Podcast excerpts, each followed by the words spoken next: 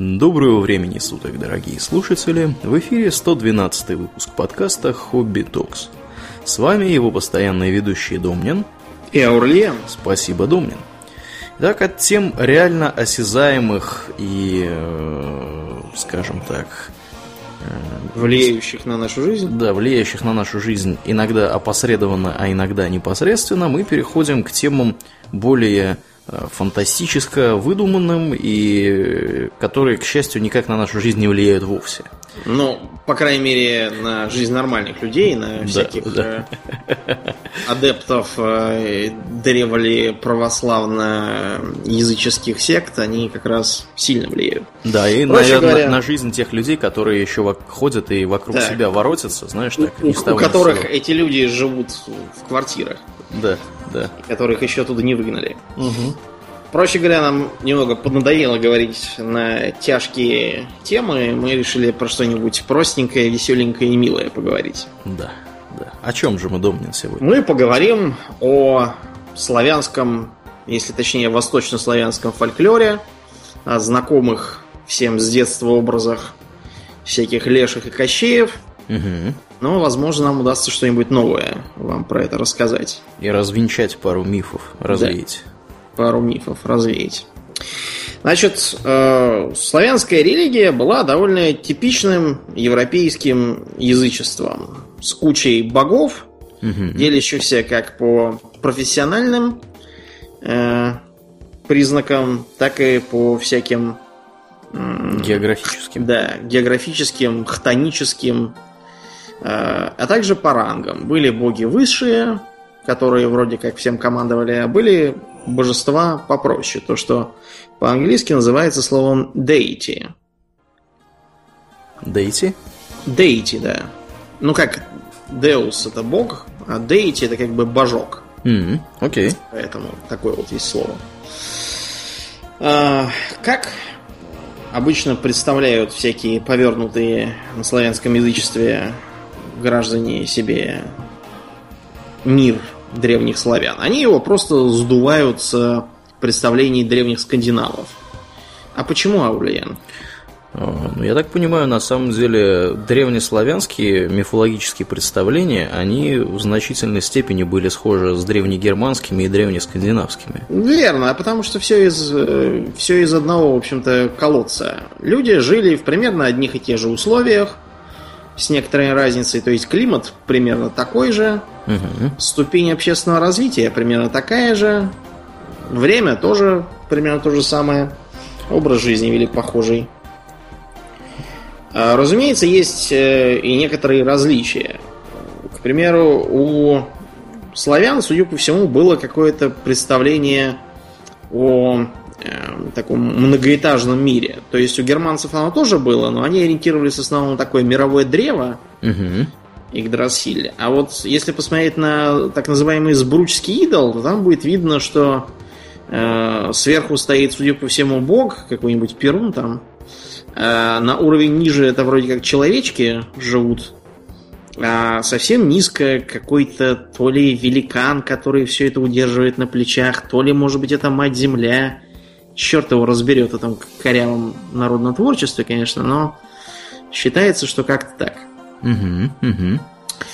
В принципе, идея о древе у восточных славян тоже была. Мы вообще несколько раз, даже не несколько, а много раз будем натыкаться на то, что мифологические представления имеют как минимум две вариации – не похожих друг на друга. Это характерно практически для любой сколь-нибудь развитой мифологии. Откройте, например, мифологический справочник по античности. Вы обнаружите, что всякие популярные имена относятся, наверное, к двум-трем разным персонажам с прописанными биографиями. Простейшее, вот я ну, наугад называю, э, имя Кикроп. Кикроп, а, да, что Кикроп это либо э, такой полу полузмей, напоминающий, знаете, Наг из Героев Мечей Магии, э, который объединил Грецию в какие-то там времена в одну страну, ее даже называли Кикропией. А с другой точки зрения, кикропы это такие маленькие противные матерящиеся карлики. Вы, вы видите, да, какой разброс, да? Э, то же самое практически в любой мифологии. Мы, скажем, образы лешего там какого-нибудь или домового можем совершенно разные встречать в разных произведениях, угу. в разных местах. Это не страшно. Более того, те же греки считали, что это даже и нужно, потому что в каждом мифе есть лишь крупица истины, и все они, наверное, просто представляют собой разные стороны одной истории. Да, ну не одними лешими и домовыми, а практически любую э, какую-нибудь нечисть из того, что мы сегодня будем от, а, то из того, из, из того списка, который мы сегодня планируем осветить, ее очень трудно представить в каком-то единообразном виде. Э, те же самые русалки, всякие упыри, кикиморы совершенно имеют неограниченный просто перечень каких-то толкований. толкований, да, причем зачастую эти толкования меняются в зависимости от географической принадлежности региона, где эти товарищи обитают. Вот, так что ничего удивительного здесь действительно абсолютно нет никакого. Да.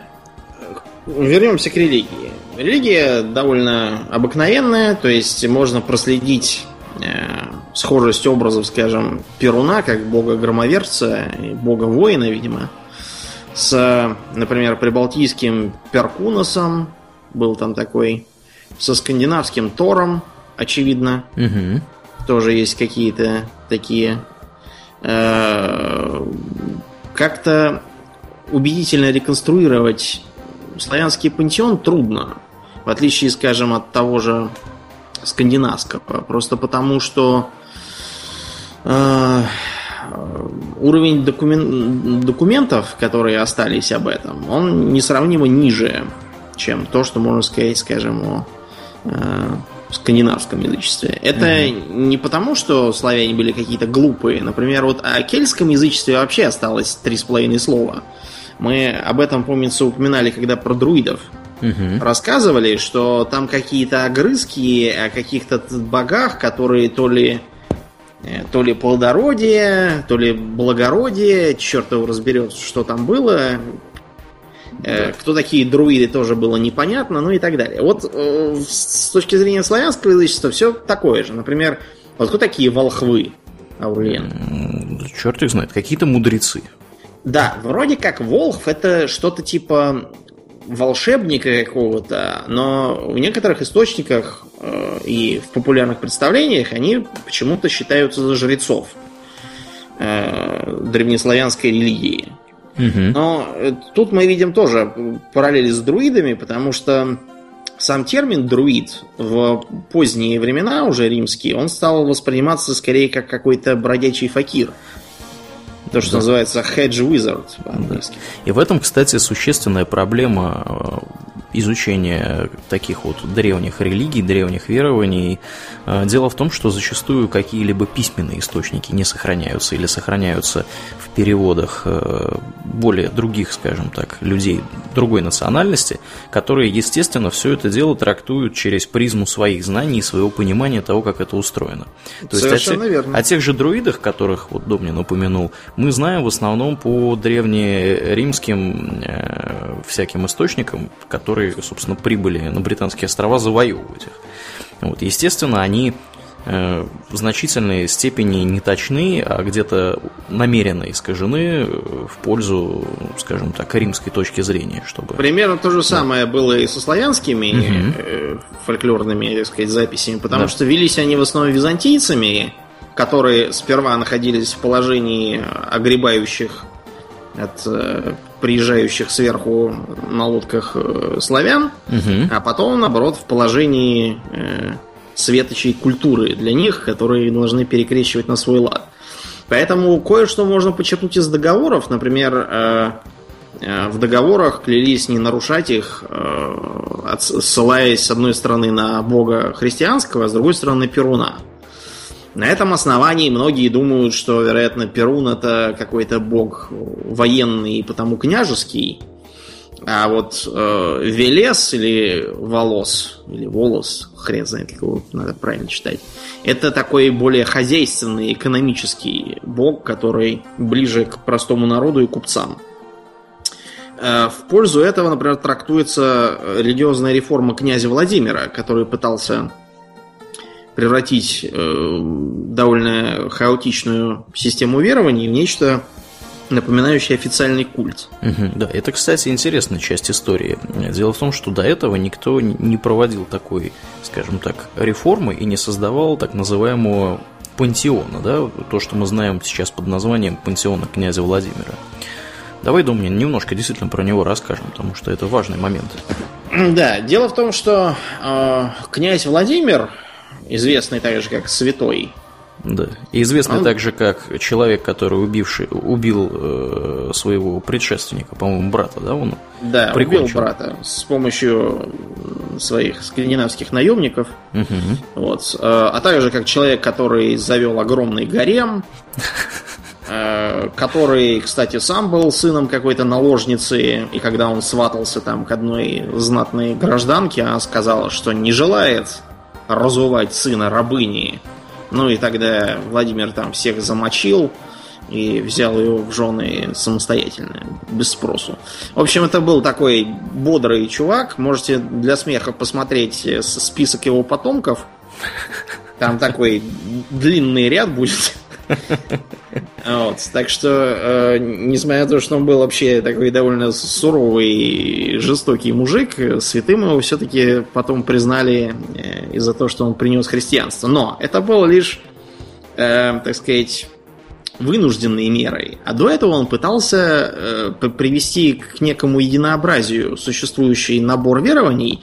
Потому что, понимаете, вот когда современные граждане начинают там рассказывать про какой-то славянский пантеон, они не понимают, что для славян в одной деревне э, могли быть э, верования совершенно непонятные э, из соседней деревни.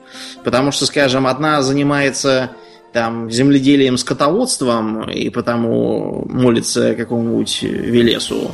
А другая это ремесленники, они, допустим, поклоняются Мокоши. Ну, я грубо говорю, но чтобы вы просто понимали. Э, никакого понятия, что ах, у нас некая славянская религия, какое-то там язычество, они не, не, э, совершенно не воспринимали это так. Угу. А, да.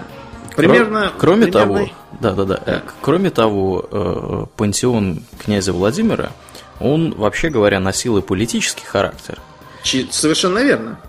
Дело в том, что на первое место был поставлен именно Перун, как бог княжеский воинственный, что э, по мысли Владимира должно было укреплять его власть и э, оттеснять э, с одной стороны родственников, а с другой стороны остатки от племенной демократии куда-то в сторону.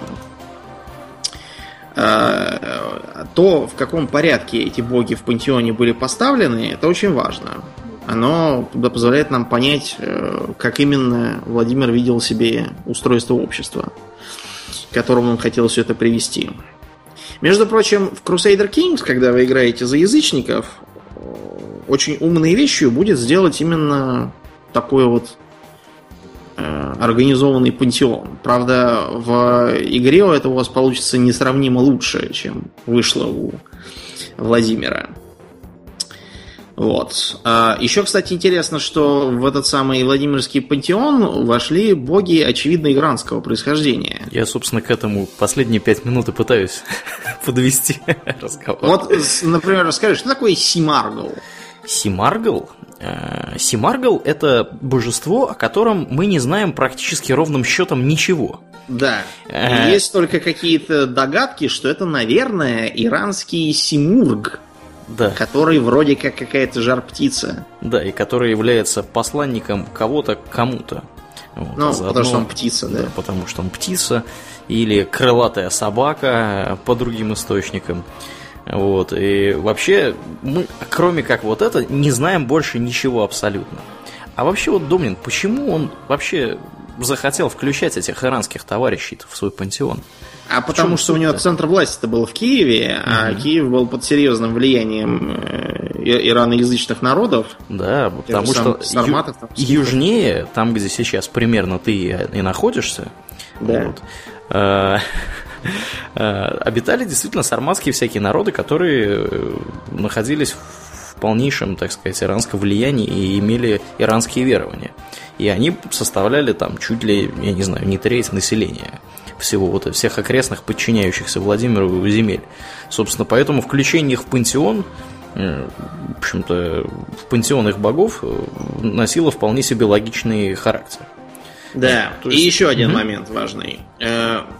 Никакого бога по имени Ерила никогда не было. Выкиньте его из головы, пожалуйста. Все рассказы, что якобы Ерила это бог солнца, это позднейшие придумки 19 века, которые сочиняли всякие поэты для придания образности речи и не разобравшись, э, где там что в этой мифологии располагается. Ерила это просто такой, знаете, э, фестивальный персонаж.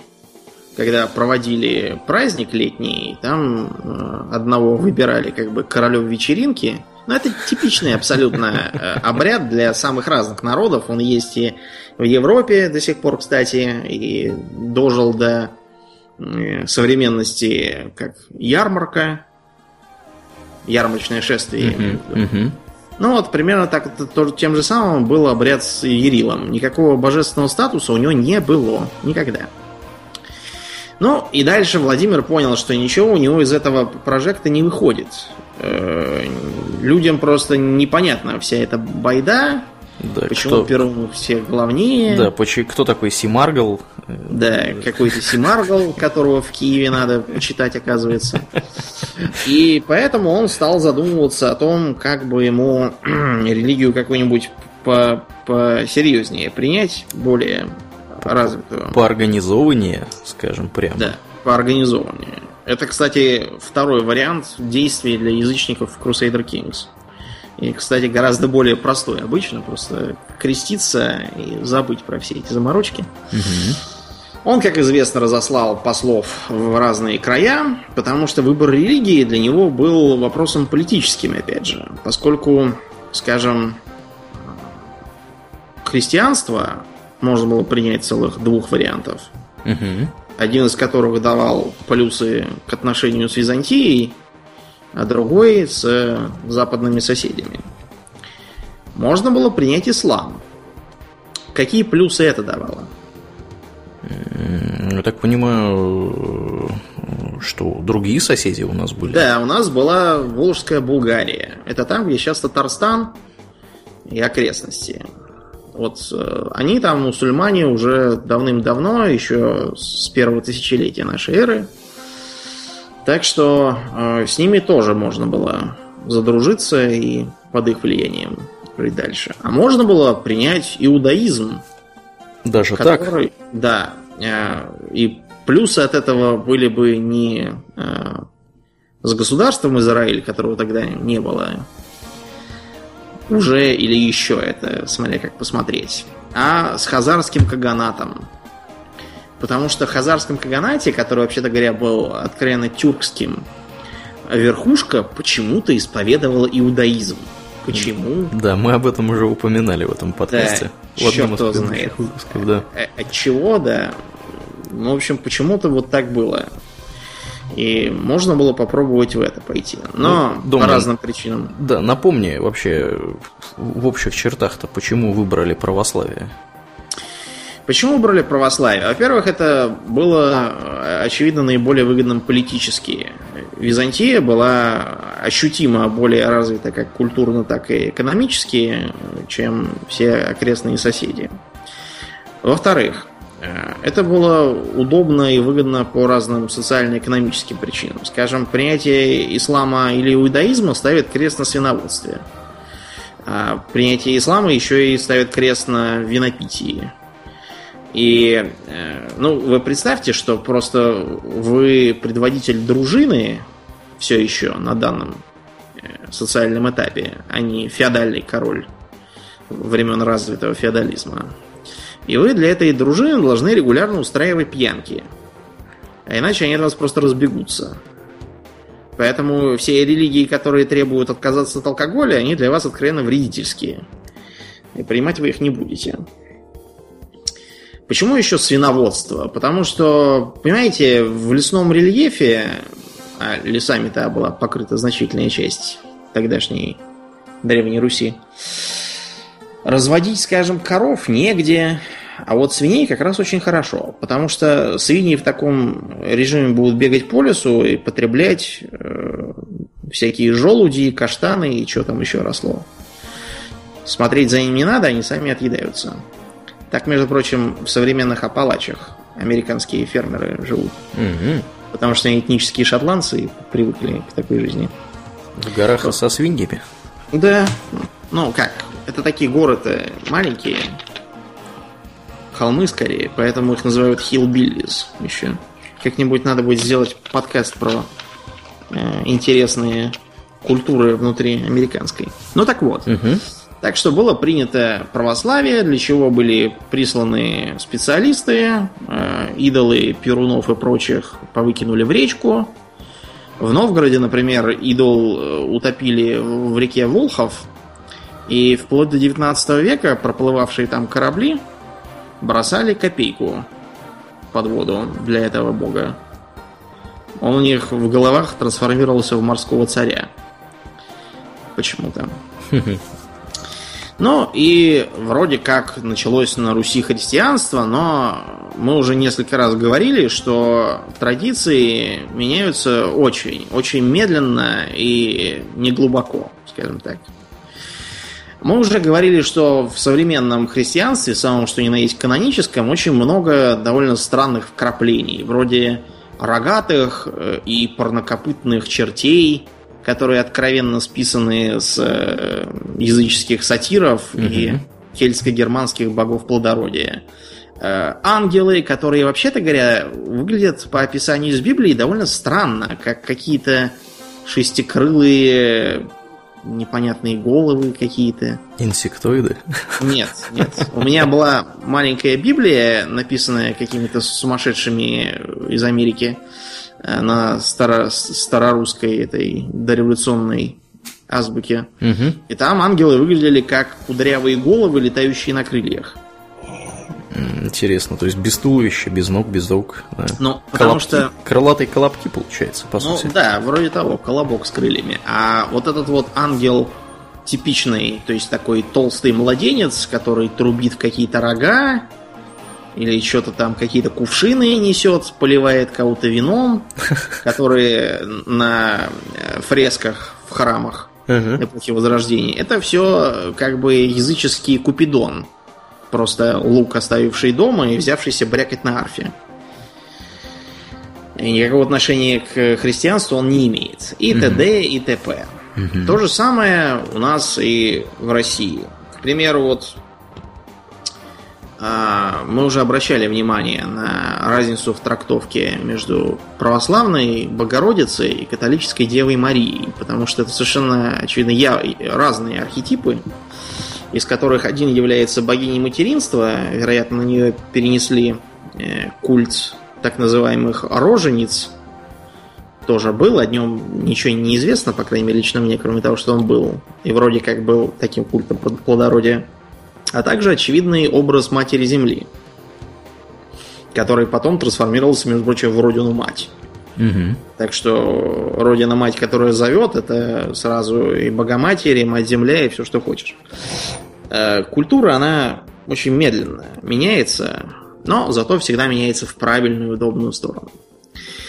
Так вот, э, несмотря на все репрессии, которые обрушила новая власть на старые порядки, смотри, Добрыня крестил мечом, а Путята огнем. Или наоборот, один огнем, другой мечом. Впрочем, мне кажется, что крестимым было как-то наплевать, кто их чем крестит. Разница невелика. Да. Короче говоря, сопротивление поначалу было сильным, ну, как и везде. То же самое было и в Скандинавии, где, где хотите. Угу. Везде. Между прочим, в той же самой Византии э, античное язычество удалось завести только, наверное, веку к шестому, седьмому, а то и позднее. А так оно цвело и пахло, всякие храмы Аполлонов были, хотя уже обветшавшие и полуразвалившиеся, но все еще с прихожанами и паствой, пока это все окончательно не запретили. Ну, а наши с вами предки они как-то приспособились к новой реальности, но приспособились на свой лад. Э, например, я уж не помню в каком храме, может в Софийском соборе, а может еще в каком, в Киеве была найдена надпись, нацарапанная на стене давным-давно. И там было написано «Ох, тяжко мне» и подписано «Василий». Знаешь, что это писал? Кто это писал? Владимир Мономах, по-моему. М-м. А почему он подписался Василий? На, А потом- на византийский манер? Да, потому что его крестили как Василия, но он, поскольку он был князь, у него должно быть имя княжеское. А княжеские имена это всякие Владимиры, Святославы, ну, то есть с двумя корнями такие. Мгм. Ярополки, э, Бориславы. Между прочим, Борислав сейчас до сих пор популярное имя, только оно сокращается до Борис. И почему-то считается за еврейское, хотя никогда еврейским не было. Всякие там э, Изяславы. Кстати, Изяслав тоже не еврейское имя. Не надо назвать Изяслава Изей. Это не... Ну, Ярополки и прочие с ними. да, прочие святополки. Значит, все это чисто княжеские имена, которые были для них статусным явлением и носились только ими. Поэтому все современные любители язычества, которые придумывают те имена типа Светозар, э, Бронислав, какой-то там еще Слав, эм, они, понимаете, эм, они сродни тем гражданам, которые мечтают попасть в средневековье, почему-то думают, что они там будут рыцарями и крестоносцами, а, а вовсе не свинопасами и проститутками. Или как вот эти, которые э, вспоминают свои прежние жизни. И вспоминают они, как они были царями, жрецами, путешественниками, авантюристами, мушкетерами и черт знает кем еще. А вот чтобы кто-то вспомнил, как э, всю жизнь точал сапоги и э, подох пьяный в 30 лет, утонув в грязи мордой, этого почему-то ни разу я не встречал. Все какие-то только графья и бароны там в прошлом. Эти воспоминания подавляются психикой. А, а, да, да, да, да, это защитный, защитный, Защитный механизм. механизм, да. Да, так что граждан язычников звали бы скорее эм, э, черт или курица э, или не знаю там какой-нибудь какая-нибудь там полена. Вот, вот такие имена у них бы были, да. Но почему-то они не хотят себя так называть поленом каким-нибудь.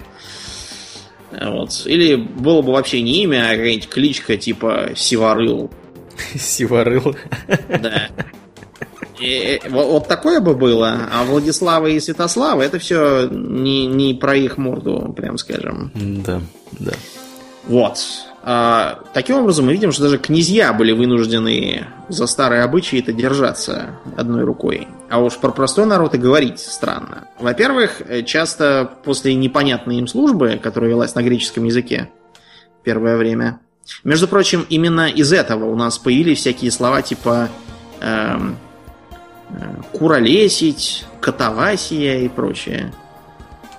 Это потому что непонятные греческие выражения воспринимались вот э, э,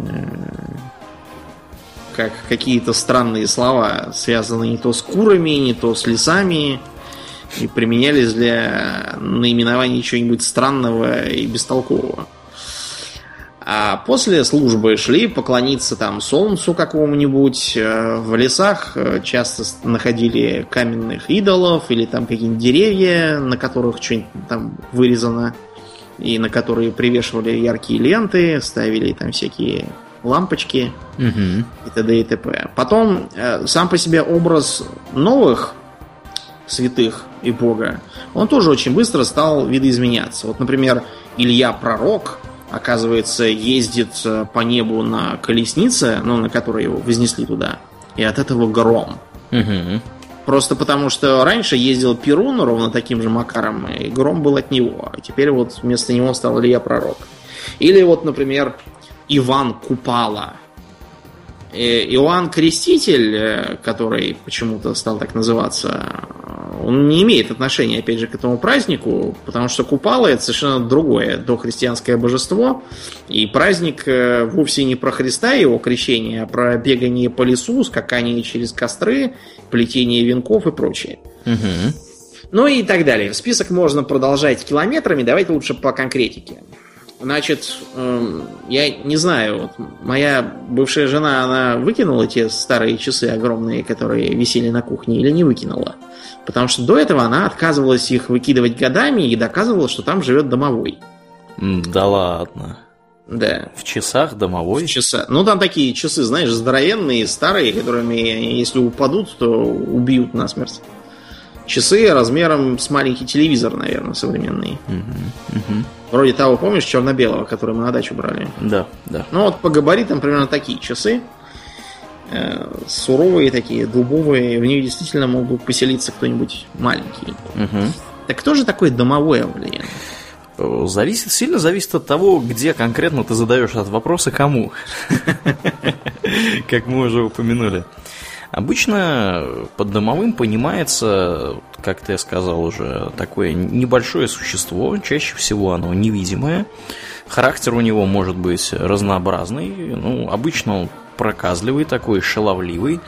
И может он либо в зависимости от своего собственного настроения людям каким-то образом помогать, либо если он на что-то сердится, э, может как-то людям вредить, э, чего-нибудь там пакостить и так далее. Также у него особые отношения могут быть со зверями, домашними животными.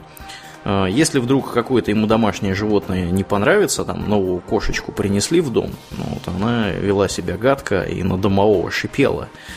Э, домовой может ей, собственно, и жизнь значительным образом испортить, и над кошкой измываться. Ну, и так далее. И не только над кошкой. И не только То над кошкой, да. Это, если говорить попросту, такой дух-хранитель дома. Э, Архетип, распространенный практически по всей планете. Э, скажем, э, в Европе там были всякие хабгоблины, э, домашние карлики там какие-то. Вот эта вот манера немцев ставить гномика в красном колпаке во, во дворе. Это отголоски от того самого. Э, домовые эльфы из Гарри Поттера, это, между прочим, тоже оттуда же. Мгм.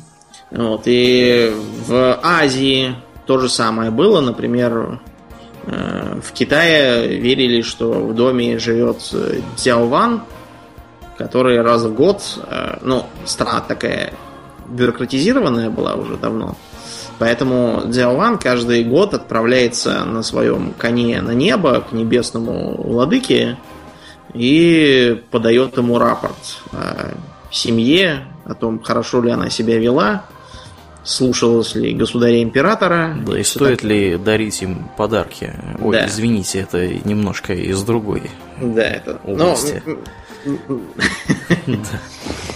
Так вот, чтобы этот самый китайский домовой говорил все, что надо, ему сперва мазали э, уста медом, а потом еще и вином с пальца ему давали. После этого изображение его сжигалось, чтобы он как бы с дымом вознесся на небо. Ну, а что ты хочешь? Вот, например, э, когда э, китайцы на всяких похоронах жертвуют э, еду духом, что ты думаешь, они с ней делают? Не знаю, тоже сжигают. Нет, они ее показывают духом, а потом съедают сами. Потому что духи-то все равно не едят, какая разница. Не, ну наше дело предложить. Да? Да. Китайцы молодцы. А где, думаю, Китайцы- вообще домовой живет-то, скажи? А Обычно. домовой живет много где. Он может жить за печкой, он может жить на чердаке, он может, наоборот, жить в подвале, Мгм. Он может э, жить, э, например, в сенях там где-нибудь, э, спря- прячется, например, в сбруе, которая в сенях висит. Может прятаться под крыльцом. Ну, короче, где он найдет себе э, какой-нибудь уголок, там и сидит. Да, и тут, и тут я вспомнил про кальсонных гномов, не знаю почему. Да. Шаг, шаг три, профит. Да. Причем, что интересно, домовым, э, вообще запомните, что практически все названия, под которыми мы именуем фольклорных существ, они в ту эпоху, когда в них реально верили, не применялись. Это мы сейчас используем для простоты. А тогда домовых называли по самым, например, могли называть э, соседка, могли называть просто дедушка, угу. какой-нибудь там запечник, э, чердачник, там, не знаю. Вот, кстати, хорошо, что ты про дедушку вспомнил. А, обратите внимание, дорогие слушатели, на то, что многие существа, о которых мы сегодня будем говорить и уже говорим, они предстают в образе дедушки или бабушки, то есть да. пожилого такого живого существа. А все потому, что Существа, это, существа эти рассматривались как невероятно старые, живущие, ну, я не знаю, практически, практически неограниченное количество времени, но при этом стареющие. Поэтому они выглядят как, как вот такие вот дедушки, бабушки и так далее. То есть практически все вот эти духи, которые обитают рядом с человеком, они, да и не только рядом с человеком, да, про лешего будем говорить, да. там тоже дедушка есть. То есть они в виде вот такого дедушки или бабушки, как вариант. Кроме того, считается, что это отражение, видимо, культа предков. И считалось, что угу. домовым там каким-нибудь становится даль- дальний предок, так называемый пращур. Вот, кстати, когда мы говорим чур меня чур. Да? Угу. Чур это как бы тоже домовый дух, а происходит он от того же слова, что и пращур. Видимо, просто разница в произношении. То угу. есть это предок. Поэтому домового тоже часто называли предком. Что интересно, домовой, э, как считалось, он не берется из ниоткуда. И если вы хотите переезжать в другой дом, угу. то надо провести обряд переселения для домового. Там обряды были разные. То ли принести углей из старого очага в новый, то пускать вперед себя кошку, на которой как бы едет домовой, то еще чего-нибудь. Угу. Самые разные были способы. Факт тот, что требовалось его с собой прихватить. Сам по себе он не пойдет никуда. И заводиться на ровном месте тоже не будет. Что интересно, вот у, у полехов, это в Беларуси есть такое эм, в Беларуси есть такой регион, который как Полесье. бы архибелорусский, да. Угу. У них одним из обозначений для домового служит э, сентенция «той, что помер». То есть, э, как бы, мертвый предок какой-то. Угу.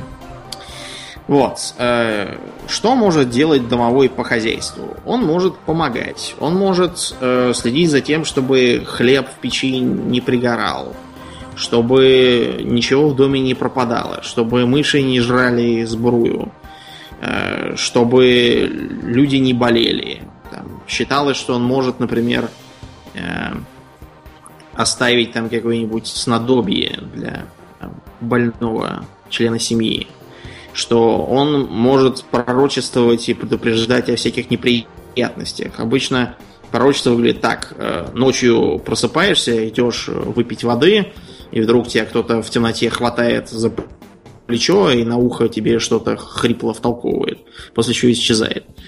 Э, типичное описание для разных пророчеств. Интересно также, что перед тем, как кто-то из членов семьи помрет, э, домовой плачет или воет ночами.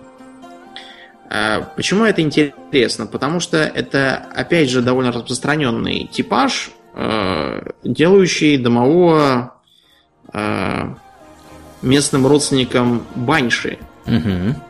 Потому что баньши это вовсе не злобный дух, который всех убить хочет. Это как раз такая м, дама из-под холма, которая должна присматривать за э, семейством и плачет перед тем, как там кто-то умрет. А идея того, что она плачет и вызывает смерть сама, это уже позднейшие додумки. Как-нибудь про кельтскую мифологию тоже отдельно расскажем. Угу. Но это домовой такой же. Если с домовым обращаться плохо, то есть э, не оставлять ему выпить и закусить, э, не благодарить его, когда в доме что-нибудь полезное происходит, э, не следовать его рекомендациям. Ну, то есть, если, скажем, купил лошадь, а домовую не взлюбил, то эту лошадь ты не продаешь и покупаешь какую-нибудь другую, а продолжаешь упорно ей пользоваться, то домовой начинал делать гадости бить посуду, портить припасы, э, беспокоить животных, э, нападать ночью на домочадцев и душить их, э, хватать за волосы и так далее. Вообще таким, таким мелким бытовым пакостничеством занимались практически все имеющие отношение к хозяйству божества восточных славян. Например, вот этот вот Макаш или Мокаш, которая богиня вроде как женского рукоделия. Угу. И считалось, что она может э, тем, кто ей не делает жертвы, путать пряжу, делая Мгм. ее бесполезной. Какая вредная.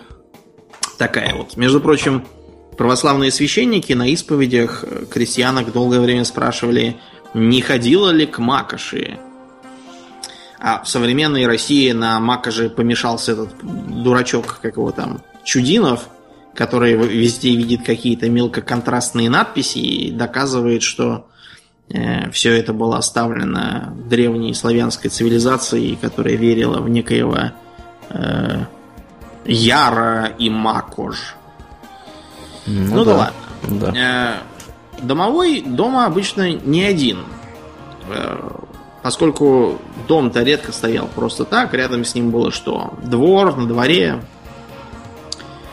синик, э, авин, где овцы, какой-нибудь хлев для свиней и коров, Угу. э, баня и прочие хозяйственные пристройки, идущие таким кругом. И часто считалось, что в этих отдельных пристройках живут отдельные родственники домового. Например, э, в бане живет банник. Угу. Тут, правда, надо сказать следующее. Слово «баня», оно довольно поздно вошло в употребление. До этого называлось старину «мыльня». Поэтому, как звали банника раньше, черт его знает, мне не удалось найти никаких Мыльник, названий. может быть. Мыльник? Не знаю, не знаю. Вот. э, Банник, иногда, кстати, банником почему-то был этот э, женский персонаж, была какая-то банница, банщица. Э, Он следил за тем, чтобы э, от бани укреплялось здоровье, поддавал парку, а если кто-то в бане обжигался там паром или об печку неосторожно хватался, или печка там разваливалась, то считалось, что банник чем-то недоволен и проказничает. По такому же принципу был устроен и винник, который должен был смотреть за овцами, а если его не уважить, то он их беспокоил, у них была плохая шерсть и все такое. Да, за лошадьми следил так называемый возила, он же конюшник или табунник. Он э, представлялся в виде такого маленького человечка с лошадиными почему-то ушами и э, конскими копытами, непонятно почему. Вот. а, Ну, и кроме того, все эти духи, они не ограничивались хозяйственными постройками, они еще и в поле. Да, был сказать. такой полевик. Иногда его называли, например, житный дедушка. Жито это рожь. Мгм, мгм. И он должен был, да, присматривать за урожаем, смотреть, чтобы нормальное было зерно. Ему тоже надо было что-то там, какие-то подарки оставлять. А еще было очень важно, чтобы э, последний сноп с поля, его не пускать э, на хлеб, а ставить лежать. Потому что в этом снопу как раз будет зимовать житный дед. Да, ну или, э, собственно, почему он в этом снопу оказывался? Дело в том, что когда существовало поверье, что когда начинают э, жать или косить э, хлеб, он начинает, вот этот вот человечек начинает убегать к колосе, которое еще не скошенное, поэтому в конечном итоге он остается в пос- последнем снопе. Да. Ну и с этим снопом носились как с писаной торбой после этого. Вот, собственно, да.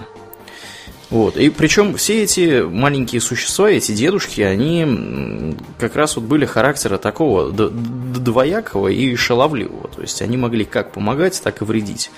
Не только домовые этим отличались, этим отличались практически все вот эти вот маленькие существа, которые обитали везде практически. Ну, это типично, потому что они силы такие хтонические, хаотические, поэтому проказливые. Мгм. И они как бы не злые, а просто как бы по ту сторону морали. Э, Что еще интересно, э, многие проказы их роднят их с полтергейстами из более позднего фольклора. Мгм. Поскольку они тоже могут стучать, шуметь, скрести, что-то ломать, там бить. И, э, кстати, православная церковь до сих пор яростно нападает на всякие бредовые книжки, которые пишут с призывами, там, если у вас дома что-то не то творится, то поставьте чашку каши для домового, и все прекратится, потому что э, все это считается за дьявольские проделки, и что нужно вызывать священника и освещать дом.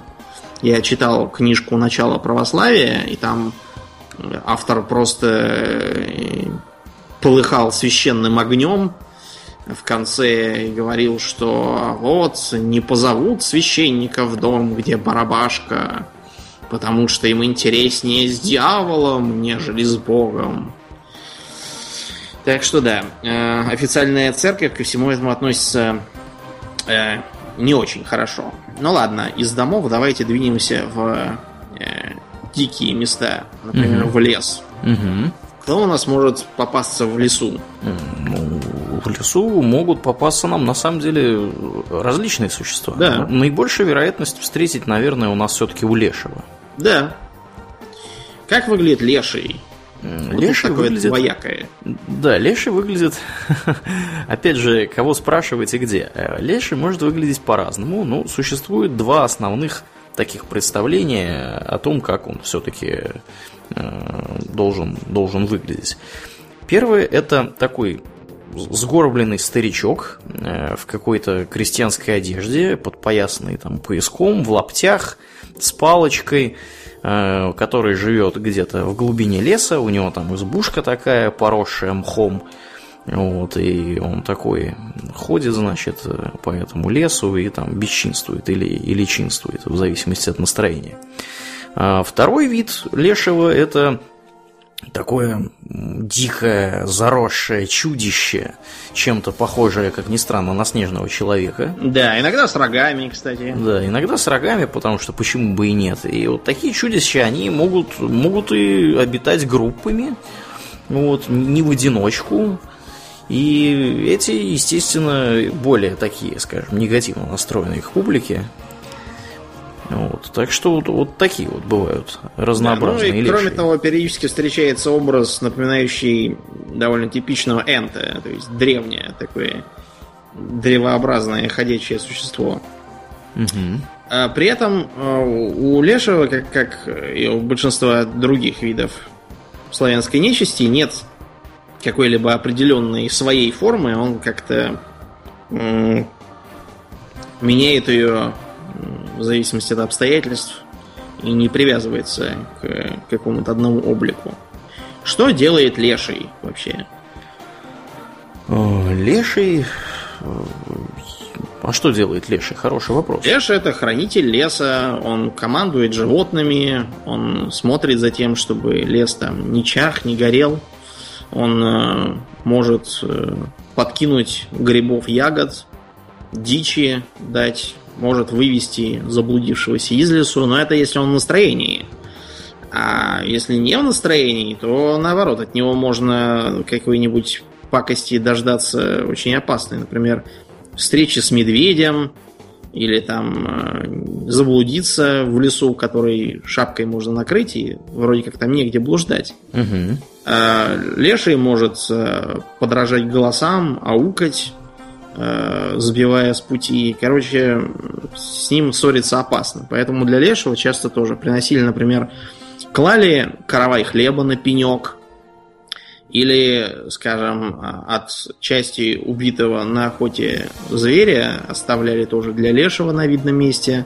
Могли ему принести кувшин молока, тоже оставить где-нибудь на опушке. Короче, это был важный с точки зрения людей, живущих в лесистой местности э, бог такой. Угу. Кроме того, он должен был за скотиной, пасущейся рядом с лесом, смотреть, чтобы ее не съели волки, чтобы она не заблудилась, чтобы она не, не свалилась во враг и не сломала ноги, э, чтобы он сам ее не увел никуда и не сожрал. Поэтому бывало так, что для него оставляли какого-нибудь теленка раз в году, привязанного в лесу. Э, частично его образ э, как-то сливался с э, образом персонификации зимнего леса. То есть то, что у нас сейчас как Дед Мороз воспринимается. Mm-hmm. Другие поверья, наоборот, говорят, что зимой леший, подобно медведю, спит. в берлоге где-то. Или, возможно, превратившись в дерево, в пенек там какой-нибудь, или в бревно. Вообще, по превращению и прикидыванию шлангом леший специалист. Угу. Э, Может, нарочно... и, и зверем, и птицей обернуться. Причем в разных э, географических территориях считалось, что он в разных зверей превращается. То есть он может быть и медведем, и тетеревом, и диким козлом, и какой-то дикой лошадью, и зайцем, э, и собакой, и поросенком, и петухом, и кошкой, и теленком. В общем, кем угодно может он оказаться. Вот. Э, кроме того, он может быть полностью невидим и может вообще там, я не знаю, как каким-то прикинулся, там, я не знаю, камнем, белым холмом, да. деревом, э, я не знаю, чем-нибудь еще, корягой какой-нибудь, да. Вот, так что он большой специалист по маскировке, этот леший. Э, кроме того, образ лешего почему-то, например, на Украине стал смешиваться с образом святого Юрия. Интересно, Я так понял, святого Георгия имеется в виду. Почему-то вот так. Я неоднократно читал украинские сказки, где описывалось, что ночью в ночь Святого Георгия Юрий, которого там называют просто Великий Юрий почему-то, а, вместе с животными бегает по лесам, вернее, не бегает, а скачет на своем коне. А, и они там начинают говорить человечьим языком и делиться всякими секретами. Как правило, персонаж сказки эти секреты подслушивает – вот, э, и имеет с этого какую-то выгоду, которая обращает себе на пользу. Вот. Так что леший тоже очень важная вещь. Но, предположим, мы с вами не охотники и не скотоводы, а занимаемся, скажем, рыбными ловлями на реке. Угу. Или, как вариант, мы эту реку запрудили и поставили мельницу. Потому что вот э, образ мельницы, он почему-то у нас в стране воспринимается как ветряная мельница. Но ветряная это характерная в первую очередь для Европы мельница-то. Для mm-hmm. всяких Голландий и прочих мест, где широкое, э, широкое место и э, дует ветер с моря. Да. А у нас мельница это в первую и в главную очередь мельница водяная, потому что всяких маленьких речушек, которые можно запрудить и поставить колесо, у нас много. Итак, э, как выглядит водяной, которому в таком случае будем приносить жертвы? Хороший вопрос, как он выглядит. Ну, как правило, он выглядит как утопленник, попросту говоря. То есть такой э, опухший голый дяденька с длинной спутанной бородой, в которую вплетены водоросли, э, с вытаращенными такими рыбьими глазами, и иногда с другими рыбьими признаками. Например, могут быть перепонки между пальцами, или может быть рыбий хвост вместо ног, или еще что-нибудь, чешуя там какая-нибудь. Выглядит он довольно неопрятно, весь в тени там, в каких-то водорослях, э, цвет кожи такой бледно-зеленый, э, может превращаться, в принципе, в разных водных животных. Например, в сома, или в сама, как правильно говорить, в другую крупную рыбу, налима, например. Э, считалось, что сом э, потому усатый, что это как раз водяной и есть. Угу. Не смогший скрыть свои усы в рыбьей форме. Может э, по разным поверьям превращаться, например, в бобра, в какую-нибудь водяную птицу, а может просто, например, в бревно в воде, в какую-нибудь корягу или в камень на дне превратиться. Живет он обычно не просто где, где попало, а в тех местах, где есть глубокий омут. Что такое омут, Аурлиен? Омут, я так понимаю, что омут это место, где э, необычайно глубоко. Ну, если попросту, да, это яма такая, только на дне реки. Угу. Вот. Э, омуты считаются опасными местами, потому что там часто, когда быстрое течение, получается водоворот из-за того, что углубление. Вот. А также потому, что в омутах э, часто живет какая-нибудь рыба, которая может тяпнуть за палец. Типа крупные щуки или еще там чего-нибудь uh-huh. такого. Uh-huh. Э, Поэтому омуты всегда считались таким местом нехорошим. Все эти поговорки про в тихом омуте черти водятся и так далее. Но вот считалось, что он там и сидит. Ну, кстати, черти иногда тоже сливаются с образом водяного. А Черти сливаются с образом практически любого. Они сливаются и с образом, например, лешего, у которого тут же появляются какие-то там копыта. Мгм, мгм. А, более того, они даже с образом домового сливаются, потому что достаточно посмотреть на а, некоторые названия и прозвища домового. Например, говорили а, домовый черт, а, нечистый, лихой. Или там, например, те же самые э, полишаки его могли называть э, погонь или пужало или ночник и так далее. То есть э, представление о том, что это некая зловещая и зловредная сила, они, видимо, появились уже после христианизации. Хотя сам по себе черт это тоже персонаж чисто славянский, не имеющий отношения к авраамическим религиям. Но всегда ли водяной сидит у себя там под водой и не показывается на суше? Нет, не всегда. Опять же, Но в зависимости. вылезает. Да, он вылезает, а в некоторых э, частях э, необъятных славянских территорий считают, что он в разное время года живет в разных местах. И под водой он живет только, я так понимаю, летом, а в другое время переходит куда-нибудь там в какую-нибудь лазу и называется лазовиком и так далее. Ну и да, действительно, он периодически вылезает, и э, я так понимаю, что он тащит к себе. Частенько. Да, он может его утопить. Может и утопить. А, Если его обижать, если кидать в водоем мусор. Вот это, кстати, очень полезно было бы Да. для некоторых водоемов, чтобы кто там сорит, тех сразу топили. Мгм. А те, кто э, получает какую-нибудь выгоду от водоема и при этом не делится с ним, например, те же самые рыбаки могли обнаружить, что у них все сети порваны или что вся рыба ушла. А мельник запарился бы чинить плотину, в которой появлялись бы э, то э, то протечки, то трещины, то еще там чего-нибудь с ней случалось, то река начинала мелеть и уже не доставала до колеса. Короче, с ним надо было дружить. Поэтому, например, ему в воду бросали то денежку, то, например, э, улей какой-нибудь пчелиный, то загоняли туда или бросали тушу какого-нибудь козы там, или овцы, или коровы. Мгм. В яблочный спас яблоки бросали. Да, ну, в общем, кто чем богат, тем и рад. Э, Видимо, в более древние времена бросали в том числе и людей. Кстати, Ты- запросто. Помнишь э, сказку про купца Садко? Княжну за борт? Нет, княжну за борт это специалист Стенька- был Стенька Стенька Разин. Княжну за борт. Все-таки, да, это Ну, пират. Они у меня как-то слились. Да.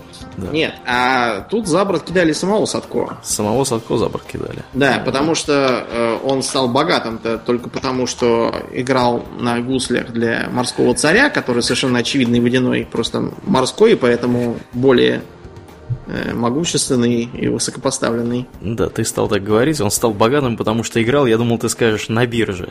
Нет. Если бы он играл на бирже, то он бы стал очень бедным быстро. Так вот, и когда они плыли по морю, э, внезапно разыгрался шторм. И тогда Садко стал думать, эх, наверное, мы дани-то не платили, кинем бочку с серебром. Не помогло. Кинули бочку с золотом, опять не помогло. Говорит, ну, походу, придется кидать кого-то из нас. Давайте бросать жребии. У кого э, потонет, у того, стало быть, того и кинем. Кинули жребий с дерева, и у всех плавают, а у Садка пошел на дно. Садко говорит, не-не, подождите, давайте немножко по-другому сделаем. Перебрасываем, два из трех. Да, пере- перебрать. Да, давайте так. А, Кто, э, у кого э, останется плавать, э, у того, стало быть, э, того и кинем. А у кого потонет, того не будем кидать. Э, Кстати, а деревянный теперь кидаю я, а, вернее, де- деревянный кидаете вы, а я теперь буду кидать железный жребий.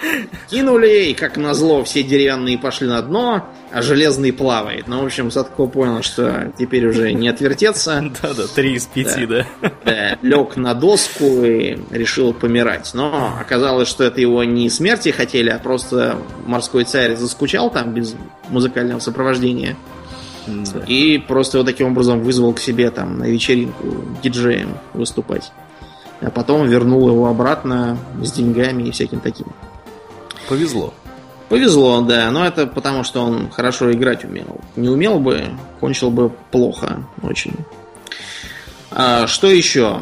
Э, Еще у водяного, как правило, есть целый гарем Да из ладно. э, так называемых водяниц, которые сливаются образом с русалками. Вот давайте поговорим про это, потому что образ э, очень сложный. Мгм. Помнишь э, все эти э, стихи Пушкина про лукоморье, что-то там было? Русалка на ветвях сидит там. был. Да, русалка на ветвях то ли сидит, то ли висит, я уж не помню. И я никак не мог дуплить, что она забыла на ветвях-то.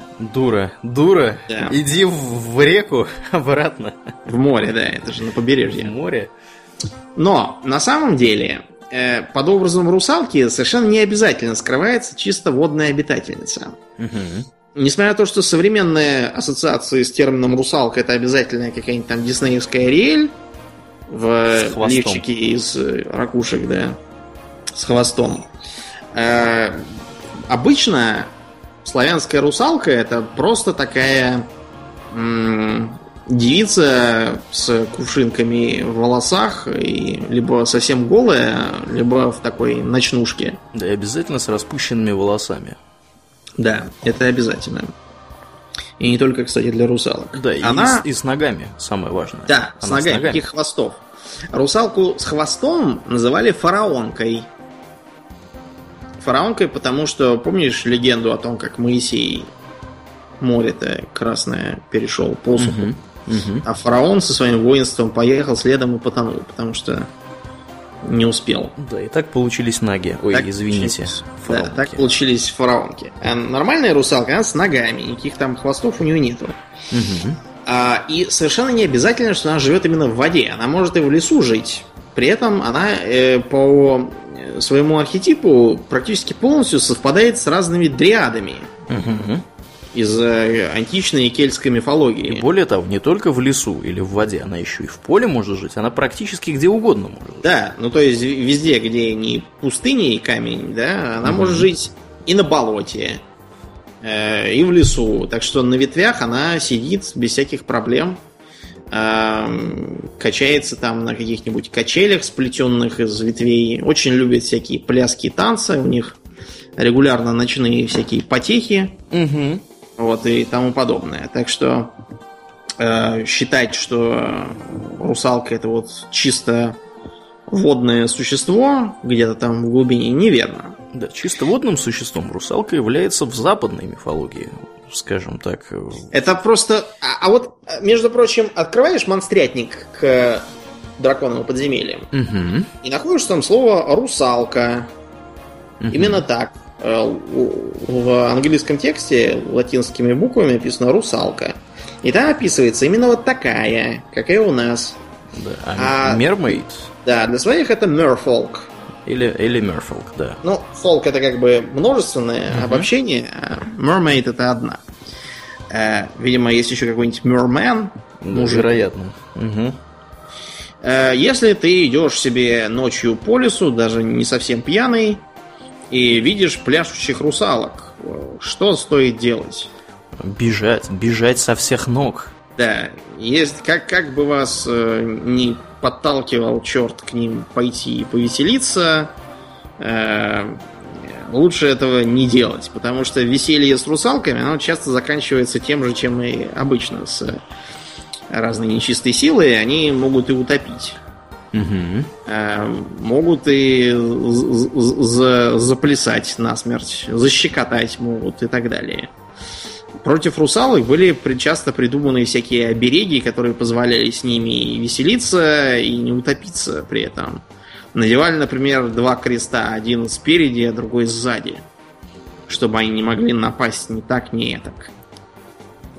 Разные там им подарки придумывали носить э, и так далее. Вообще, вот эта идея с э, русалочными праздниками, она э, в близкой ассоциации с праздником Ивана Купалы. Немножко расскажем, раз уж мы про него все равно два раза упоминали. Это действительно праздник народный, дохристианский, заключается в массовых гуляниях. Праздник, разумеется, летний. Угу. Массовых гуляний где-нибудь в поле на берегу реки рядом с лесом. Э, в устраивании всяких странных обрядов типа прыжков через огонь.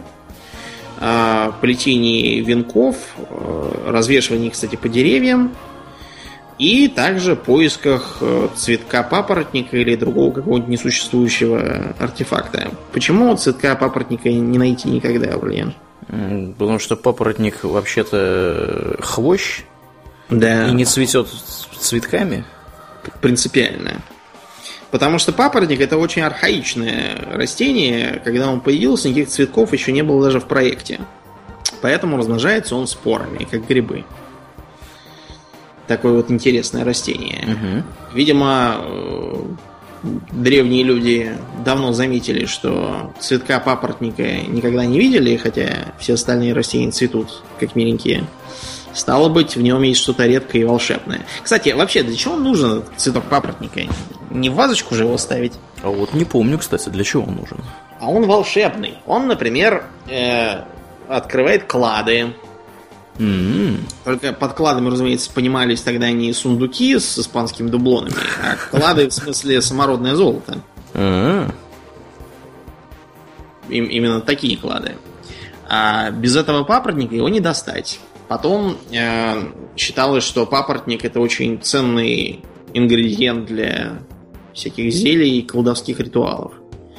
То есть э, в некотором роде он по функциям напоминает философский камень из э, идей более поздних алхимиков Европы. Угу. А вот в эту ночь считалось, что русалки тоже пляшут, поэтому надо быть аккуратными. Поэтому считалось, что тот, кто в одиночку идет куда-то в ночь Ивана Купалы, например, за тем самым цветком, очень легко может и не вернуться. Что, э, в общем, не так уж далеко от действительности, потому что э, пьяные хождения ночами по буеракам и лесам, они регулярно кончаются плохо. Да, и купание в водоемах тоже. Да, в купание в водоемах тоже заканчивается печально. Да, а знаешь, Домнин, почему особенно было опасно в ночь на Ивана Купала? Почему? С русалками встречаться. Потому что на следующий день под названием Феврония Русальница последние русалки уходили с берегов вглубь водоемов.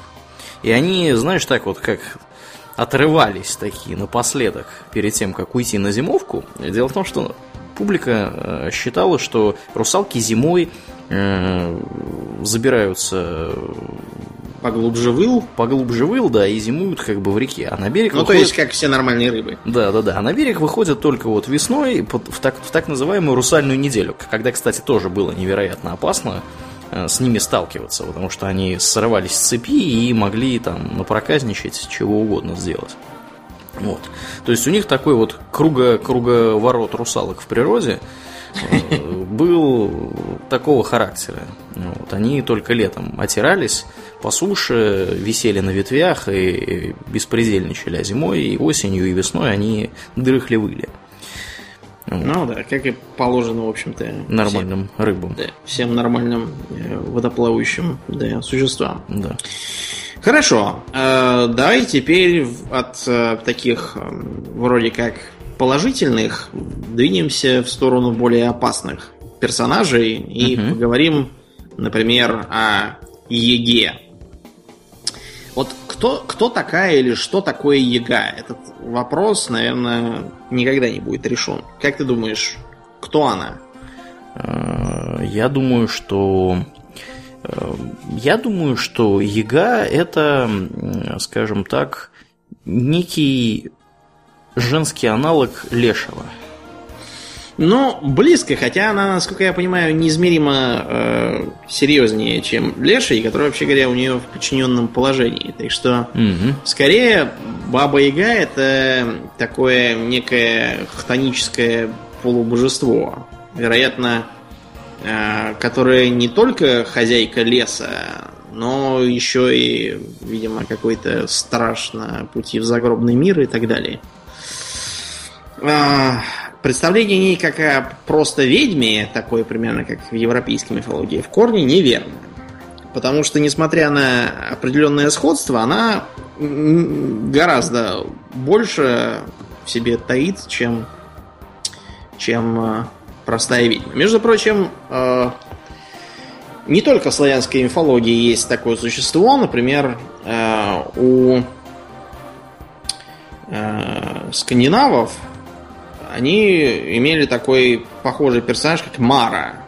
Это был нечто вроде троллицы какой-то, что ли, вот, которая тоже обладала серьезным могуществом, крайне трудно убивалась, и от которой надо было держаться подальше. По-английски э, схожий персонаж называется Hag или Hagtess. Хотя часто нашу бабу-ягу они называют огрицей. Почему-то. Непонятно mm-hmm. почему. Э, в Испании, например, э, есть Бруха. У нее есть свои особенности, вроде того, что она после смерти превращается в некоего вампира, но э, все-таки она скорее, скорее Баба Яга такая местная. Выглядит Баба Яга как? Как, во-первых, всегда это бабка. В принципе, она может принять и более молодой вид, то есть э, симпатичной девицы или даже маленькой девочки – а, но у нее всегда есть какие-нибудь характерные признаки даже в этом виде. Во-первых, волосы всегда распущены. Что в старушечьей форме, что в девичьей. Никогда она их не заплетает в косы. А, как правило, они не, не, не причесанные и не выглядят ухоженными. В этом она отличается от русалок, которые расчесываться, как известно, очень любят. Угу. Э, иногда носит нечто вроде платка. Шапок не носит никогда. Э, еще она никогда не подпоясывается. И если для маленькой девочки это еще как-то понятно, то для более взрослой э, это может ее выдать. Она босая. И еще у нее часто ну, не хватает зубов что в молодой форме, что в старой. В принципе, на селе это не то чтобы определяющий признак. Среди древних крестьян найти нещербатую девицу это был целый подвиг. Все эти изображаемые Василисы прекрасные, у которых 32 зуба голливудская улыбка, это из разряда сказок, разумеется. Меня вообще вот поражает эта идиотская манера всяких э, полоумных э, любителей язычества э, рисовать или даже выкладывать фотки в соответствующем наряде э, с припиской типа «Ах, как насколько настоящая русская красота лучше, чем все эти искусственные». При этом настоящая русская красота в их понимании выглядит все время как какая-то чахлая девица с прозрачным профилем – водянистыми глазами и каким-то малохольным видом, как будто ее из Бухенвальда недавно выпустили, угу. и она еще не вполне в себя пришла. Я не знаю, мне кажется, что э, ориентироваться на такой образ, это значит ставить крест на каком-либо здоровье будущих поколений. Ну так вот, э, что Яга умеет? Во-первых, Яга э, сверхъестественно сильна, очень опасна в рукопашной. У нее, как правило, есть когти. Может быть вооружена каким-нибудь холодным оружием. Например, упоминается владение мечом, э, владение какой-то палицей. Э, причем не просто там, что она может его поднять и ударить, а серьезный противник даже для умелого богатыря. То есть в мили бьется, короче. Да, может и такое. А, кроме того, она умеет колдовать. Колдовство у нее это характерные проклятия. Она может, например, накладывать всякие превращающие проклятия, типа в лягушку обратить. То, что по-английски называют словом hex. Угу. А, она умеет варить всякие зелья, которые могут, например, даровать силу богатырскую. А, умеет превращать предметы во что-нибудь другое, более полезное в данном э, в данных обстоятельствах. Часто она знает, где хранятся клады, где можно достать какое-нибудь там зачарованное оружие, как добраться до каких-нибудь тайных мест. Но совершенно не обязательно, что она это вам будет рассказывать. Э, это еще большой вопрос. Кроме того, она часто э, повелевает мертвыми. К примеру, ее жилище, о котором мы еще отдельно поговорим, может быть огорожено забором из скелетов таких. Стеной из костей. При этом э, стена эта, очевидно, живая, не позволяет через себя перебираться, а ворота открывает только тем, кому можно. А, она также повелевает животными. Э, часто у нее бывает э, такой, знаете, э, домовый кот. Угу. Некий такой аналог домового, только у бабы Яги. Э, он следит за домом, в ее отсутствие э, выполняет всякие поручения и все такое. Помнишь, был такой мультик советский про домовенка Кузю? Угу. Так вот, там э, этот момент обыгрывался, когда Баба Яга решала завести домового и угощала его там всякими пирогами, домовой э, хулиганил и ездил верхом на коте. И он этого не выдержал, сказал, завела дармоеда и ушел. Из дому. Где живет Баба Яга? Она живет в лесу, в избушке на курьих ножках. Да, вот интересно, это избушка на курьих ножках. Почему она на курьих ножках? Э, не знаю, хороший вопрос. Почему? На эту тему тьма тьмущая разных гипотез. Одни доказывали, что, значит, на э, дереве могли хоронить умерших. Вообще, с похоронами умерших у славян было все непросто. Как называли гроб тогда?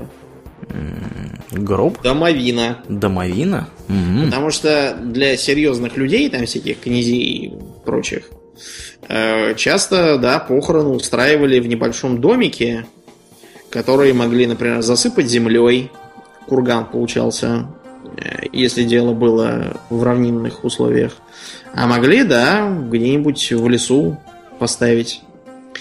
Другие говорят, что это... У меня, например, в университете у нас такой был полусумасшедший профессор истории. Он нам рассказывал такую теорию, что это хтонический абсолютно образ, когда изгнанные из племени куда-нибудь в лес за преступление селились там на деревьях, а, а чтобы питаться нападали на своих бывших соплеменников и сжирали их.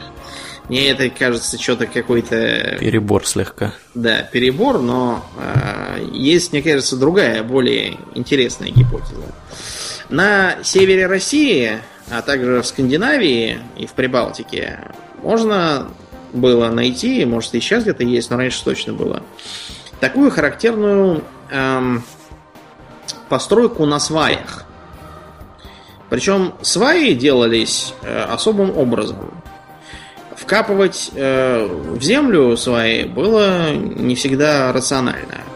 В связи с тем, что земля сырая там, все это сгниет очень быстро. Поэтому делали по-другому, более просто. Э, спиливали сухое дерево на высоте глаз или чуть выше. После чего э, корни ему обрубали, и получался такой высокий пенек с Э, обрубками корней снизу. Как Чисто внешне выглядит, да, как куриная ножка. Как куриная ножка. Ну вот на таких сваях, на четырех, на шести ставили лабаз, то есть такой хозяйственный угу. склад. Я вот сейчас смотрю на фотографию э, самского амбара, который, собственно, ты описываешь, э, который по, как, на, как свидетельствует фотография, подпись к этой фотографии находится на территории Скансона. Я, я его там не видел. Вот, надо будет в следующий раз, когда я буду в Скансоне, посмотреть. Потому ну, что вот выглядит сказать... как натуральная избушка на курьих ножках. Только ножек у нее шесть. А ну, понятно, что две это просто потому, что у курицы две для устойчивости. Это... Что интересно, даже э, в тех культурах, где есть аналоги бабы Яги, но э, избушка без курьих ножек, она все равно как-то перемещается. Как не описывается, но как-то она переходит с места на место. Телепортируется. Да, видимо, телепортируется. Кстати, сама Баба Яга как перемещается? А, Она летает в ступе. Да, Это летит Прогрессивно. Я, я, вот, я, мне всегда интересно, почему она в ступе именно? Как вообще пришли к мысли, что она в ступе должна летать? Ну, а как пришли к мысли, что она может летать на метле? Вот что за идиот придумал? Между прочим, в э, трактатах по ведьмовству средневековых метлы упоминаются далеко не всегда. Часто ведьмы летят сами по себе, как-то, как Супермен или как Нео. Угу. Э, или седлают каких-то непонятных демонов, тоже, кстати, на курьих ножках почему-то. Э, вот и куда-то летят э, на них верхом, как бы.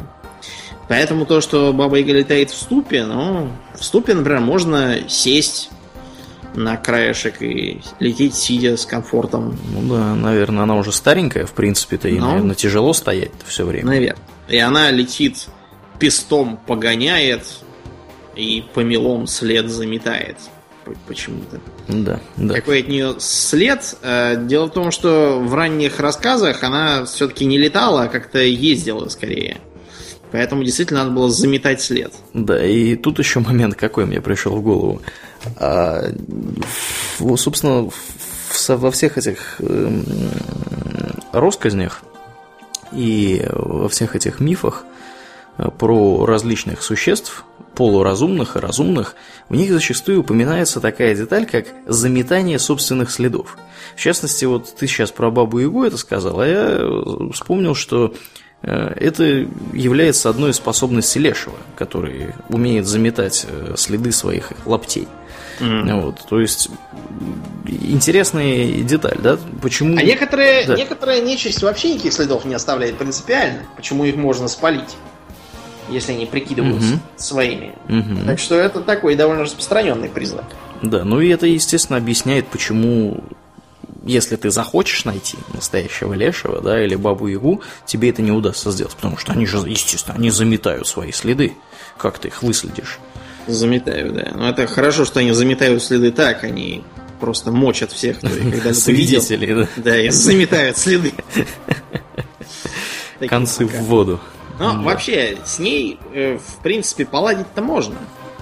С Бабой Ягой. По крайней мере, с той, которая у нас живет.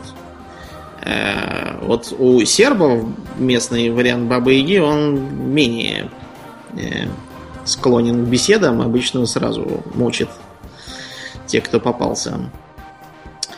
А, тем не менее, даже наша, она может быть не в настроении и сразу попытаться вас э, посадить на лопату и в печку запихать, чтобы сожрать. Э, Что вот это тоже интересная деталь, она питается как, в общем, нормальные люди. То есть она ест жареное мясо, не сырое обычно, не трупы там какие-нибудь. Да, именно нормальную кулинарию. У нее можно, если заехать к ней погостить, есть щи, хлеб, она все это делает. То есть, видимо, она сама это тоже ест. А с бабой Егой поладить прежде всего как надо. Во-первых, надо помнить, что она связана определенными правилами. Какими, Аурлиен? М, ну, вот этого я не знаю. А Ну какие? как, вежливости. А, То есть, помнишь, как в сказках, обычно, когда она начинает разговор сразу с э, людоедской темы, ее прерывают и говорят, что она позабыла. Сперва надо гостя накормить, напоить, в баньке выпарить, а потом уже к нему с претензиями. На это она ничего обычно возразить не может, и приходится реально заниматься гостеприимством. Это отражение древних обычаев, что гость есть гость, его надо привечать, кто бы он там ни был. Кроме того, э, ей можно предложить э, сделку. это какую? Ну, какую-нибудь, например, э, сразу и спросить, чего она хочет за такую-то услугу. Например, тебе нужен меч-кладенец, или тебе нужен богатырский конь, или тебе нужно знать, как попасть в Тридевятое царство, или еще что-нибудь тебе там от нее потребовалось. Какой-нибудь путеводный клубочек тебе. Она, в принципе, может помочь и так, если ей это выгодно. Она часто может быть в ссоре с каким-нибудь другим персонажем и вредить ему твоими руками. А может она тебе выкатить какие-нибудь условия. Например, что ты должен будешь у нее неделю жить, за домом следить, и чтобы в ее отсутствие она куда-нибудь там поедет, в отпуск, видимо, ничего не пропало. Разумеется, поручение никогда не бывает настолько же простые, насколько оно звучит. И э, обычно сразу же окажется, что ночами на избушку налетают какие-нибудь черти, или что сама избушка склонна к э, бесцельному хождению по лесу, ее надо будет периодически водворять на место, или что-нибудь там еще стрясется. Так что э, выполнить его будет непросто. Она может подрядить э, на какую-нибудь хозяйственную деятельность, например, э, если нужен богатырский конь, то изволь три дня пасти 300 кобылиц, чтобы ни одна не пропала. Кобылицы, разумеется, опять же оказываются какими-то волшебными, разбегаются, разлетаются, и пасти их трудно. Но, если условие выполнено, Яга не может пойти на попятный и сказать, что ничего не сделает.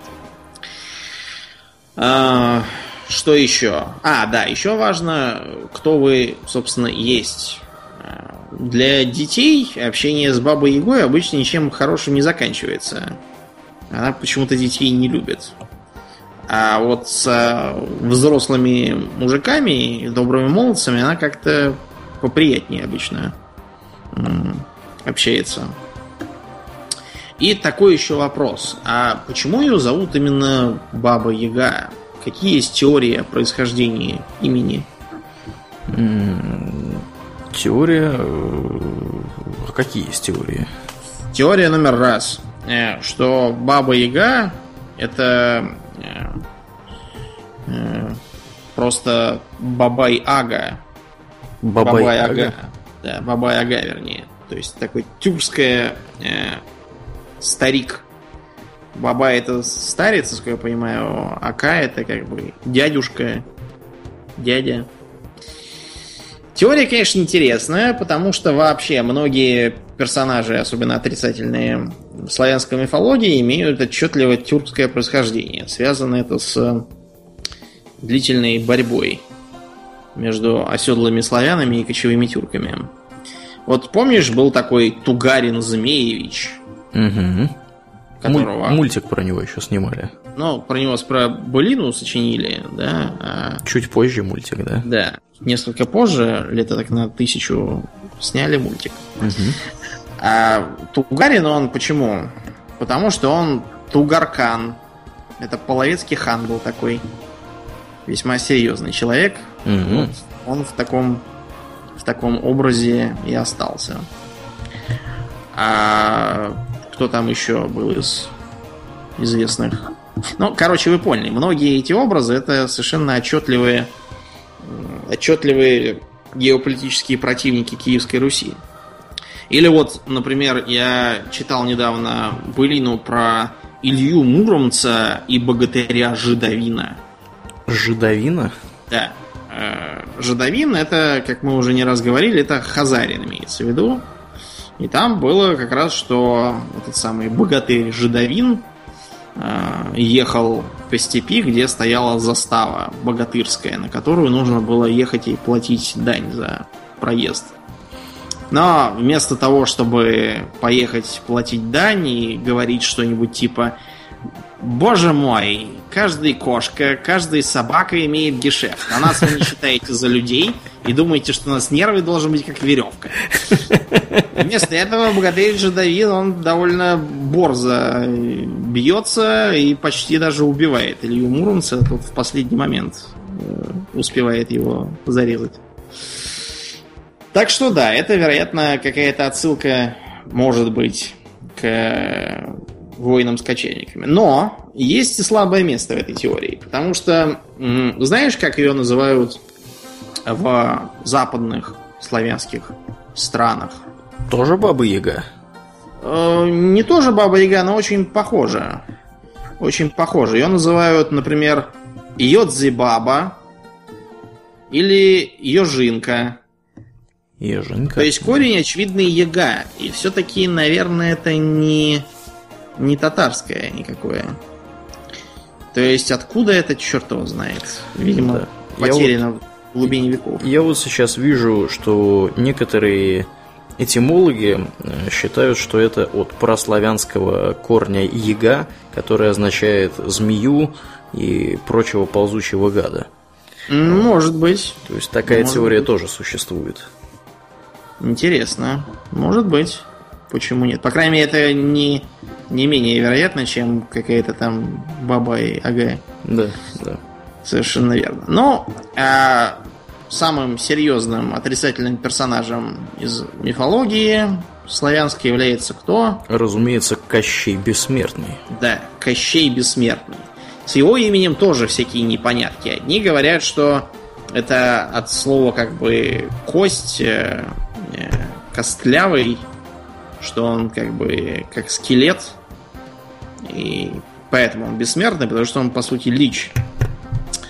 А другие упирают на то, что это опять же тюркское происхождение, выискивают в э, сказке про этого, про полку Игореву слово Кощей, э, где написано якобы про какое-то седло Кощеева, и половецкого хана обзывают поганым Кощеем, то есть черт его знает, кто это и что это.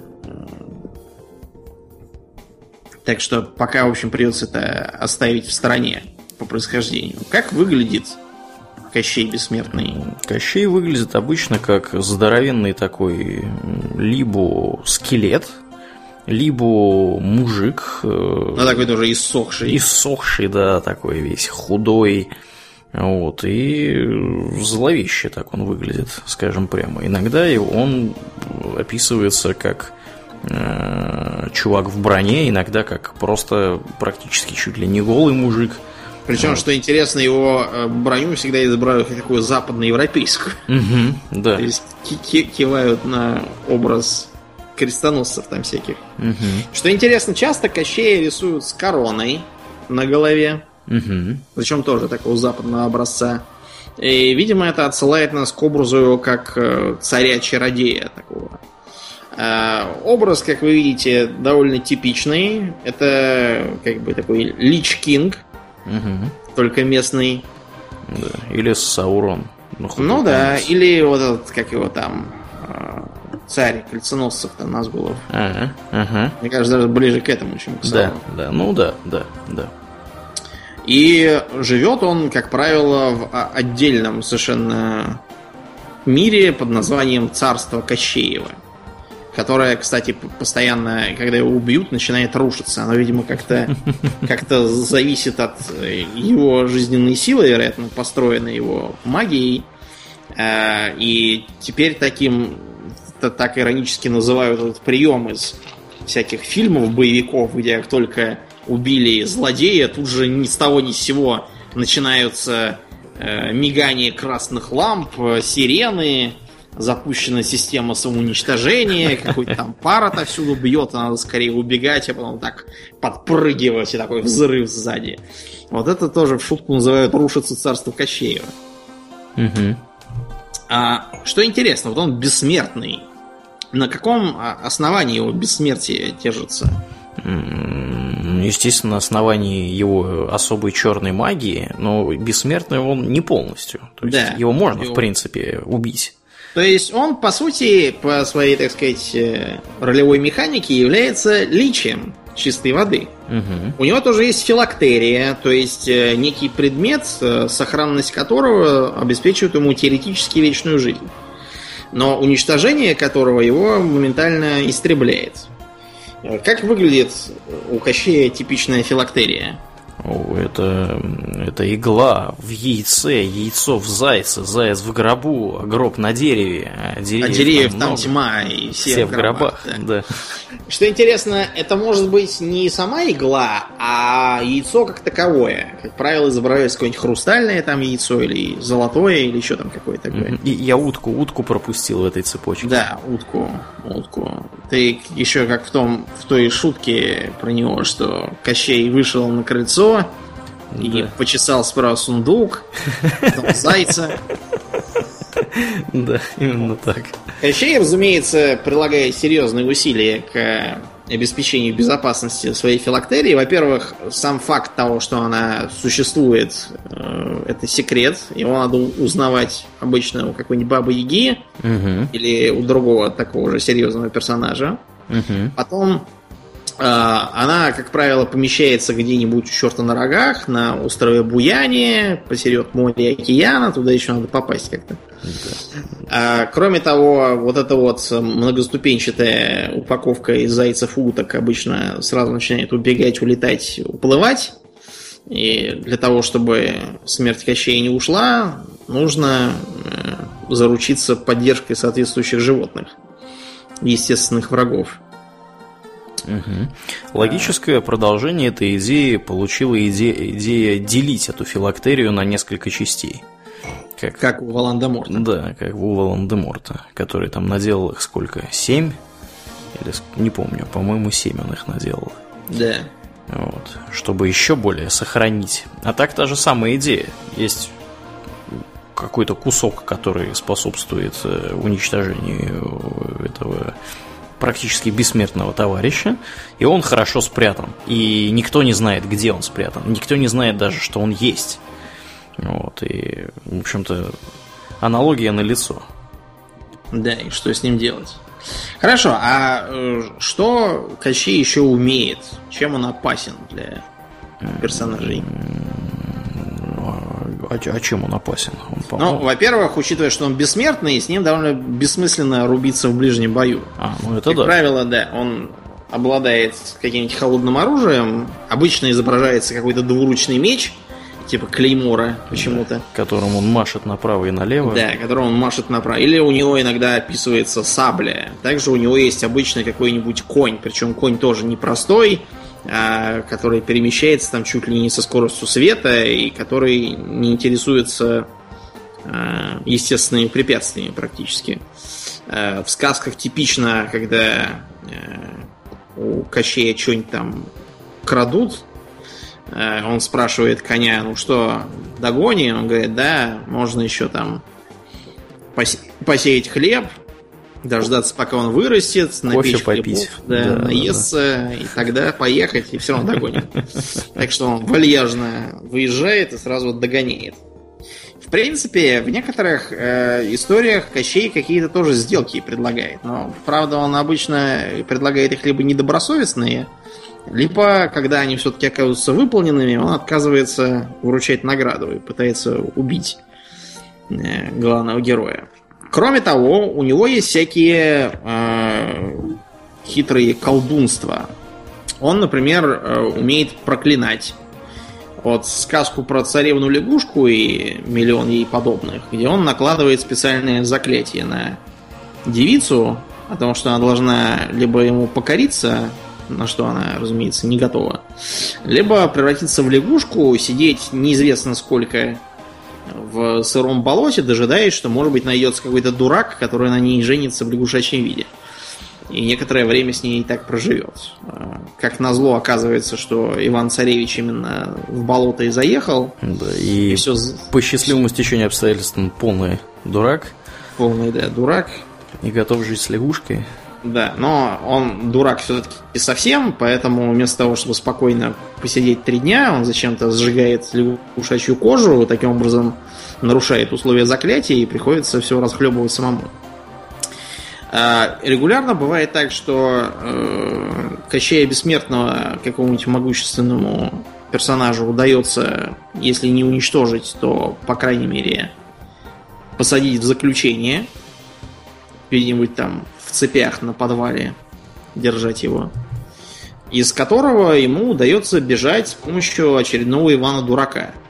Ну, это типичный сюжет, где Иван Дурак шарится по чужим казематам. Да. Да, и слышит, а, помогите, спасите, дайте водички спить. Нет, нет, нет, не из фляжки, вон из того ведерка. Да-да-да. А в разумеется, оказывается какая-нибудь там живая вода, от которой просидевший долгое время на киче Кощей сразу воспрянул духом, разрывает цепи, улетает, и начинаются беспорядки и безобразия. Вообще, у Кощея для Лича есть совершенно нехарактерная особенность. Он большой любитель баб. Почему-то. Хотя он вроде как мертвый, ему должно быть все равно. Тем не менее, он с завидным постоянством похищает то Василису Прекрасную, то Премудрую, то еще там какую-нибудь ему потребовалось. И их приходится оттуда с большим трудом доставать.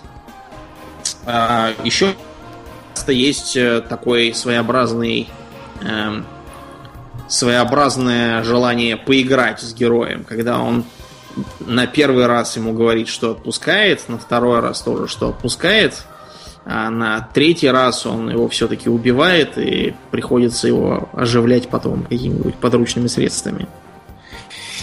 А вот. Что еще интересно э, с кощеями? Э, несмотря на то, что в западной культуре, как правило, лич это такая, э, ну просто такой типаж, то у нас Кощей обычно единственный и неповторимый в своем роде. Угу. Да, и других личеобразных у нас не знают. Э, вот этот вот сюжет со смертью в яйце или в каком-то предмете, он, ну, мне больше вроде как нигде не встречался. Э, совершенно. Угу. Кроме того, можно вспомнить еще один забавный, забавную трактовку. Такой был мультик Э, где Иван Царевич и какой-то там казахский богатырь случайно попадают не, не в ту сказку, то есть попадают в сказки друг к другу. Иван Царевич отправляется бить какого-то дева, у которого сидит восточная красавица, а Батыр как раз отправляется к Кощею Бессмертному за Марией Прекрасной там какой-то. Ну и, в общем, он пытается на Кощея нападать саблей, но понимает, что ни сабли, ни кинжал ему никак не вредят. И Кощей кричит, что он бессмертный, его так не возьмешь. И тогда э, Степняк просто его арканом ловит и при, привязывает крепко к столбу. После чего забирает Марию Царевну этого и уезжает. А Кощей говорит, э, подождите, а я... Ну ты же бессмертный, вот и живи себе. Да, что-то тоже вариант. Тоже вариант. Вот такая у нас интересная мифология. В принципе, можно поговорить еще о разном, там, о всяких упырях, вурдалаках и оборотнях, но они, по совести сказать, ничем принципиально от э, западных аналогов не отличаются. А вот то, что мы перечислили, это такой довольно э, своеобразный и исконно э, русский, можно сказать, колорит. Э, при этом мы, несмотря на всю нашу любовь к этому, все-таки считаем, что безоглядно строить на этом э, пасконно домотканное фэнтези не стоит. Потому что вы посмотрите, как, например, получилось у Сапковского. У него там все есть. И яги, и какие-то там лешие, и, и черти, пули. да, и русалки, угу.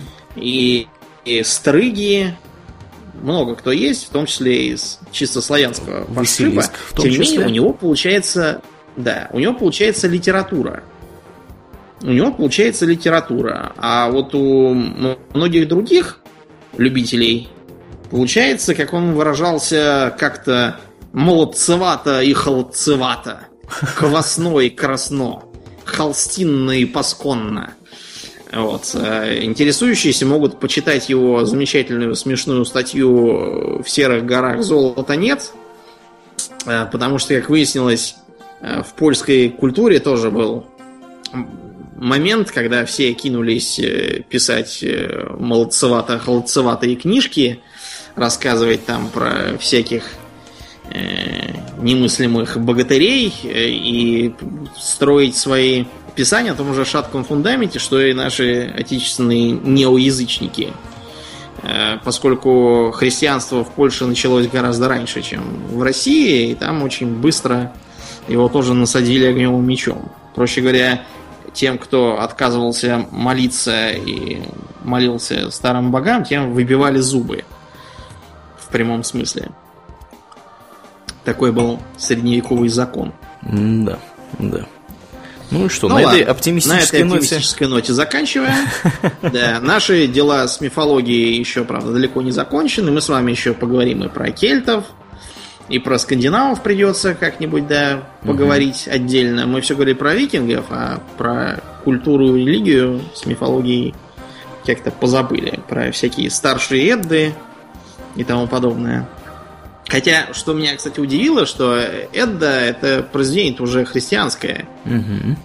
Вот, причем написанное, кстати, с довольно необычным для того периода свободомыслием. То есть никаких там сжечь еретиков, а попытки рационально объяснить, почему вот так было. Ну, скандинавы особо никогда не усердствовали в этом вопросе. В сжигании еретиков. Ну, я, уже, я уже как-то раз упоминал, что э, на территории Скандинавии одна единственная ведьма была сожжена за все время существования здесь христианства. И та за участие в разбойном нападении. Да, да, да, да, да. Там при каких-то обстоятельствах она была не очень понятна. так что, так что да, да. Ну хорошо, а на сегодня все. Будем закругляться. Я напоминаю, что в эфире был 112 выпуск подкаста Хобби Токс, а с вами были постоянные ведущие этого подкаста Домнин и Аурлиен. Спасибо, Домнин. Всего хорошего, друзья. Пока.